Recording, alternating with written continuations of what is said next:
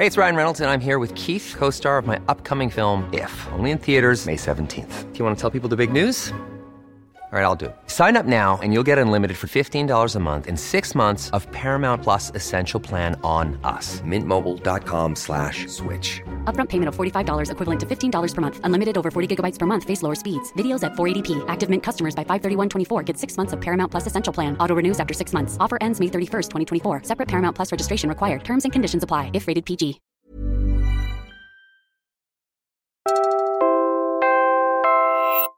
You're listening to Puma Podcast. laging hina-highlight yung pagsisikap ng mga working students. But something unique in this batch of graduates to 2023. Well, I can speak for UP mostly, no? Yung mga nai-interview ng working students or at least yung mga nahirapan talaga din uh, sa pag-graduate, no? Isang theme lang yung nababanggit that it's not, para being a working student is not worth celebrating. Ang, ang point do, wala dapat kasing working student in the first place. I'm Bella Perez Rubio, Puma Podcast, and in this episode of Teka Teka News, we pass the mic to a recent University of the Philippines graduate who spent a total of 22 years earning her degree. I'm Helwina Sadora, that's my full name, but you can call me Wena. I just graduated from the University of the Philippines almost two months ago na din. BA Philippine Studies, yung course ko. Um, despite passing the UPCAT, hindi ako agad pinayagan ng parents ko. So isang school lang ako nag-college admission test kasi di pa ako pinayagan. In 2000, the same year Hawina was accepted into UP, her family moved from Cavite to Cagayan Valley. So yung tatay ko talaga, ang binigay sa akin na option, mag-aral ka dito sa Cagayan ng college, hindi ka hihinto. Or kung talagang ipipilit mo, mag-working student ka, which highly against siya doon kasi alam niya na hindi madaling mag-working student. Hindi niya rin ako talaga ma-support because that time tricycle driver siya noon sa Cagayan. Tapos meron akong dalawang kapatid. Pero winarningan niya ako eh, na hindi madaling mag-working student kapag kumikita na ng pera. In my mind noon, parang ano lang siya eh, hindi ko problema yung motivation, yung pagkita ng pera. Basta ang goal ko lang makapasok sa UP. And I thought, makakasurvive ako by time management. Wena studied at Cagayan State University for a year, but she remained set on UP. Actually, looking back, hindi ko din talaga maalala bakit UP lang yung inay ko or tinarget ko. Siguro from high school, no? I just knew that it's the premier university. It's the top one. Pero wala akong magawa. It took my tita, yung kamag-anak namin, na ma-convince yung tatay ko na payagan ako mag-working student. Para pinaliwanag ng tita ko sa tatay ko, ano yung nami-miss out ko or pagsisisihan ko pag hindi ako pumasok ng UP, pag hindi niya ako pinayagan. So, doon na convince yung tatay ko na sige na nga kahit na mag-working student yung anak ko. Wena entered UP Diliman in 2001. That started my journey. Ang pinadala lang niya sa akin, Miss Bella, 500 pesos. Hindi ko makakalimutan yun. Babasahe pa yun ha. Tapos paano ako magsisimula sa buhay sa Maynila with 500 pesos. Kahit naman maliit, mas maliit na yung value niyan ngayon. Noon, hindi na siya ganun kalaki. Kasi pabasahe pa lang sa bus para nasa 300 na yata. From then on, Wena took on just about any job she could find. Nasang nahirapan pa ako makakuha ng mga scholarships. Tapos multiple scholarships yung hinahanap ko kasi hindi kakayanin ng isa lang. Dahil nga, pag, pag delay yung release ng isa, parang kailangan saluhin siya ng iba na trabaho or other scholarship. So, um, ang hirap niya. Kaya lahat na makita kong racket, sinusunggaban ko. So, halimbawa, uh, ang pinakamadali makahanap, student assistant. That paid about 30 pesos per hour, not nearly enough to cover Wena's expenses. But of all her rackets, there's one that Wena remembers vividly to this day. Siguro yung pinakamahirap na pinagdaanan ko nung una, yung pupunta ako ng palengke Saturdays ng madaling araw sa Fairview para makatulong do sa tita ko na may pwesto sa palengke sa isdaan. Siguro parang sabi ko nga, talagang yung kapalit ng pag-UP, lulunukin ko lahat. Yung mahirap nun, yung uuwi ako ng dorm, tas amoy na amoy yung pagkalansa ko sa lobby. And despite how much she took on, it was incredibly difficult to make ends meet. kasi hindi siya talaga bayad-bayad, no? Kasi yung tita ko, nakitira din ako sa kanila for a while bago ako nakapasok ng dorm sa UP. So may ano yun, depende sa iaabot niya. So minsan isang daan, dalawang daan. Tapos pagkakasyahin ko yun sa isang linggo. Buti na lang yung pagkain noon sa paligid. May mabibili ka 7 pesos na gulay at yung piso kanin. So basta magka-meal ako sa isang araw ng, ng isang meal at least. So kaya ang payat-payat ko nung college. so parang siya, pagkakasyahin mo yung, yung gano'ng mga about. Wena entered college in 2001 and was meant to graduate by 2005. It had become clear by then that juggling school and her slew of odd jobs would hold her back. There was, however, a line of work that was starting to stand out from all the rest. One of her first jobs was at a tutorial center, medyo later na lang nung naghanap na sila ng Filipino teacher kasi nahihirapan yung mga uh, estudyante sa Ateneo at Beria makapasa sa Filipino. Kaya nagsimula din talaga ako na puro languages yung tinuturo ko. Eventually, nagkaroon ako ng opportunities din na magturo outside, halimbawa sa ABS-CBN, Star Magic Workshops, yung uh, pagtuturo sa mga artista hindi marunong mag-Tagalog. In the first seven years when I spent juggling work in school, she somehow also found the time to learn Korean. Yung door manager ko sa Kalayaan Residence Hall, napakahilig sa Korean drama. Doon ako nag-start. And because she never technically left school, continuing to submit requirements to fulfill her incomplete marks over the years, she remained eligible to study Korean abroad. So that's what she did. So 2008, I flew to Korea for a year muntik pa akong di payagan kasi nga dapat mas ang priority gumraduate ako, di ba, sa UP. Pero siguro yung ano lang, nabigyan ako ng chance na mag-exchange student kasi okay naman yung records ko at least uh, academically. Tapos, uh, with the promise na dapat tatapusin ko right after pagbalik ko. Eh, hindi pa din. So, doon ako sa Bablay. Work continued to keep Wena away from school. By 2010, she was working a full-time job yung first full-time job ko, I remember, sa Korean Embassy. was the first Filipino staff.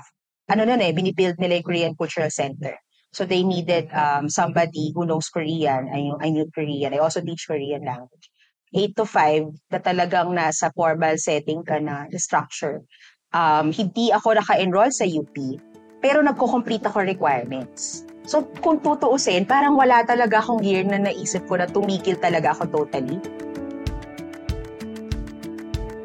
After an 18 year delay, Buena decided she would graduate at all costs. We hear about how she came to that decision after a quick break.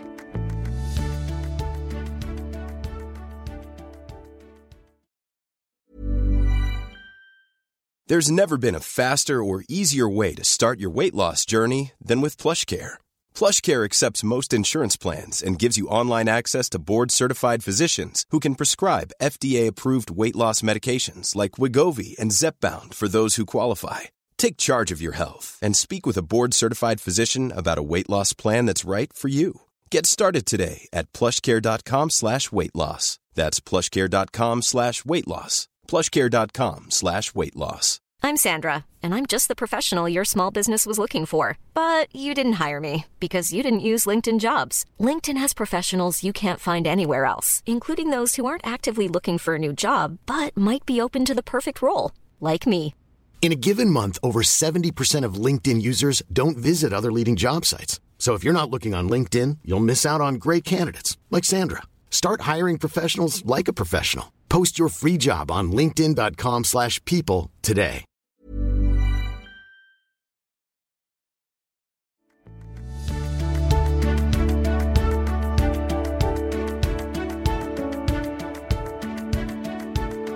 For many, working at an embassy would be a dream job right out of college. So I asked Wena, how did she get in without a degree? I got a recommendation kasi ang mga kalaban ko din noon sa post were MA graduates. So kung tutuusin, imposible na maka, pa, maka may mga fresh grad din. Kasi nung natanggap ako, nakita ko yung mga application ng mga kalaban ko eh. Pero hindi sila, ako yung pinili kasi meron ako recommendation from a Korean professor um, vouching for the type of work I can do. Kasi when I was in Korea, yung work ko doon was also a startup for the programs in an international dorm. So yung recommendation letter na dala ko from the Korean professor talked about how I got involved in a pioneering work. Eh, Korean Embassy was pioneering Korean Cultural Center that time. They needed somebody who had the experience in pioneering work on programs. Siguro, yun yung edge ko. Wena also did some work for the National Commission for Culture and the Arts and the British Council in the Philippines for a time. Pero it was clear to me, siguro sa lahat ng work experience ko, no matter how varied they are no, sa field din, yung pinaka-clear sa akin, gusto ko magturo. Napatunayan din siguro through the years na nandun yung skill, at saka nandun yung natural, uh, yung passion, yung natural inclination din talaga na magturo. And I knew na hindi ako parang mag-progress, yung, yung professional growth ko, hindi din mangyayari kung hindi ako makakakuha ng basic diploma. So there will be times, Miss Bella, na I would present papers. Halimbawa, susulat ako about Korean drama eh. Tapos present ko sa about international conference once in a while. Without a degree back then. So pag pinapakilala ako, naalala ko itong mga moments na nasa panel ka, no? Tapos mga katabi mo PhD, ganyan. Tapos ikaw wala kang degree. So ako parang, yung parang gusto kong lamu, ang maganda yung paper ko, maganda yung presentation ko, pero para ako nilalamon ng hiya pag nasa mga ganong setting ako. Na parang sabi ko, bakit pa kasi hindi ko tapusin? Manghihinayang ka dun sa mga pwede mong i-grab na opportunities na qualified ka sa pero hindi mo makukuha just because wala ka nung diploma na hinahanap nila. So in 2023, Wena went back to being a full-time student, determined to graduate that same year. Kaso lang, hindi din ako na-inform early on na yung old curriculum ko pala, hindi ko na pwedeng i-follow kasi nagkaroon na sila ng madaming revisions doon sa curriculum namin. So, da- dati ang pangalan nga ng course ko, Araling Pilipino. Eh. Nag-rebranding to Philippine Studies. So, with it came more units regular load siya, pero pag nagtitesis ka kasi, mabigat yun. Yung ang dami mo pang iniisip na ibang minor subjects. Thesis pa nga lang, hirap na hirap na ako. So I had to drop work. Nagpaalam ako sa mga estudyante ko na hindi mo na ako magtuturo. Tapos no work, no pay ako, wala rin ako ipon. Nilulong ko din yung pride ko, bigyan ko help sa parents ko. Kasi mas okay na sila ngayon din financial para lang maitawid ko yung last semester. In July 2023, Wena finally graduated after 22 years in college. By then, she said her department had taken to calling her student emeritus. Very emotional, that's why. Noong una ko tinry yung sablay, ay graduation gear namin for those listeners na hindi alam yung sablay na yung sinasabit na hindi kami nagtotoga sa sablay siya. Nung sinukat ko siya for the first time, umiyak talaga ako. Tinausap ko yung sablay, bakit ang hirap-hirap mo suotin? Ganun talaga yung linya. I literally felt a lifting of burden sa kahit physically no sa shoulder ko. Gumaan yung balikat ko literally. Kasi all this time, ano siya, isang stress in me na hindi matanggal-tanggal. After baka mag-march ako, parang mas kaya ko na na tumingin humarap sa mga tao na nakakausap ko, yes, natapos ko siya after so many Wen is currently a freelancer, teaching Filipino and Korean. But after more than three decades in school, Wena plans to keep studying. Hindi pa ako nag-a-apply for a formal teaching post kasi I'm aiming to take masters in Korea. I'm working on that currently, yung papers for that. So kung makakuha ng scholarship or makakuha ng opportunity, I'll take the masters there para makapagturo ako sa college. Kasi college level yung gusto ko ituro. Hopefully, hindi siya umabot ng 18 years ulit, no? Mga 2 years lang, promise. Having had such a unique experience with our education system, I asked Wena what she makes of it after all these years. I think, ano, dito kasi sa Pilipinas, nakakalungkot na, well, observing, no, na it's very common na you'll aim for a diploma because you need to at, at least though for the majority it's it's a ticket to get out of poverty. Parang yun yung isang mindset. Kaya yung mga magulang nagbubuhos talaga ng uh, lahat na makakaya nila para mapag-aral yung mga anak. We know of at least three UP Batch 2023 graduates, all working students, who asked why the basic right to education is instead a luxury in the Philippines. We heard Val Lamelo's valedictory speech. The summa cum laude, with a degree in public administration, worked as a center agent, marketing assistant, and tutor to send himself to school while being his family's breadwinner. Tila hindi pangkaraniwan na may nakapagtapos ng isang mahirap. Jaynard Ronquil graduated with a bachelor's degree in science and chemical engineering from UP Los Baños. A Facebook post of his that recently went viral includes this cutting line directed to his parents. Quote, Sana hindi niyo na lang ako ipinanganak. Unquote. And we also have Leo Haminola's razor sharp take on the relationship between poverty, hard work, and success. The family breadwinner, who recently earned his master's in demography, says that poverty is not a personal failure, that hard work is not the key to success, that hard work for many Filipinos, especially in the short term, quote, really only translates to more survival, unquote that his story and his neighbor's stories are evidence of systemic failures.